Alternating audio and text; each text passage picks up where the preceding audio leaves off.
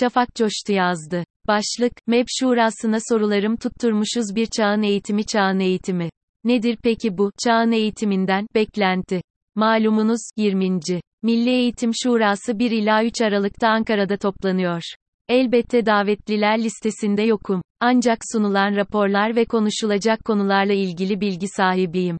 Bazı iyi niyetli istekleri konuşurken temelindeki bozuklukları da konuşmalıyız ki istekler yerine getirilirken verim alınsın. Bu şurada benim sormak istediğim sorular olurdu. Bunlardan bazıları şunlar, hep konuştuğumuz, eğitimde fırsat eşitliği, konusunda ne yapılacak? Her geçen gün yeni teşvikler verilen ve kuruluşları desteklenen özel okul sayısı mı azaltılacak? Azaltılmayacaksa devlet okulları çok mu yetkin hale getirilecek?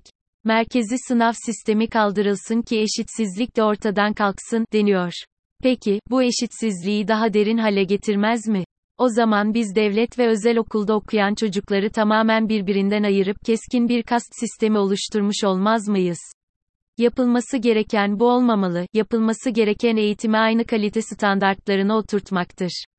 Özel okullar kendi müfredatlarını üst kazanım adı altında sunup kendi yayınlarını okuturken, devlet okullarındaki çocukların devletten gelen tek bir kitaba bağlı olmaları, Tevhidi Tedrisat Kanunu'na aykırı değil midir?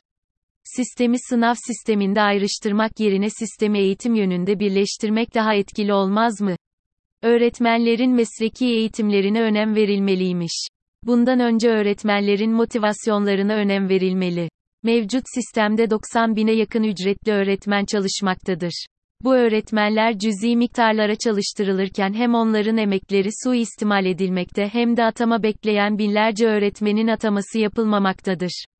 Mesleki eğitime önem verilmeli, deyip eğitim fakültesi mezunu olmayan kişileri devlete öğretmen olarak almak bir çelişki değil midir?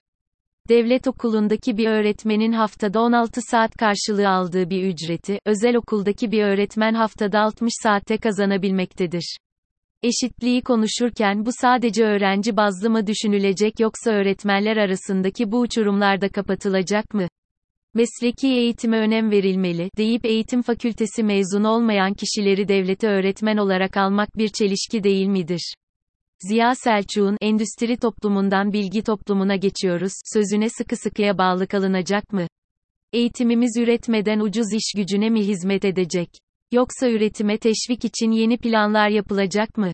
OECD raporlarına göre Türkiye, öğretmen maaşlarında 33 ülke arasından 27, NCI sırada yer alıyor. Üstelik bu inceleme sadece kadrolu öğretmenler arasında yapılmış. Öğretmen mesleki yetkinliklerine yeni yeni şartlar getirilirken maaşlarda da artış sağlanacak mı?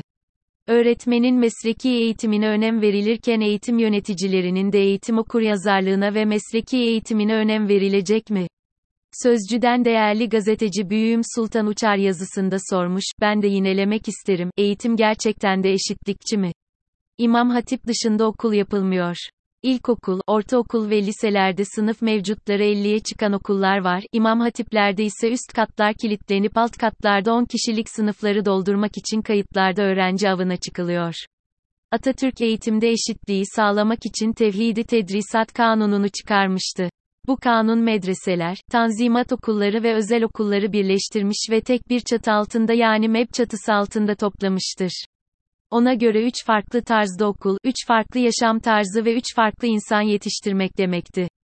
Günümüz şurasında da bu farklılıkların birleştirilmesinden bahsedilecek mi göreceğiz.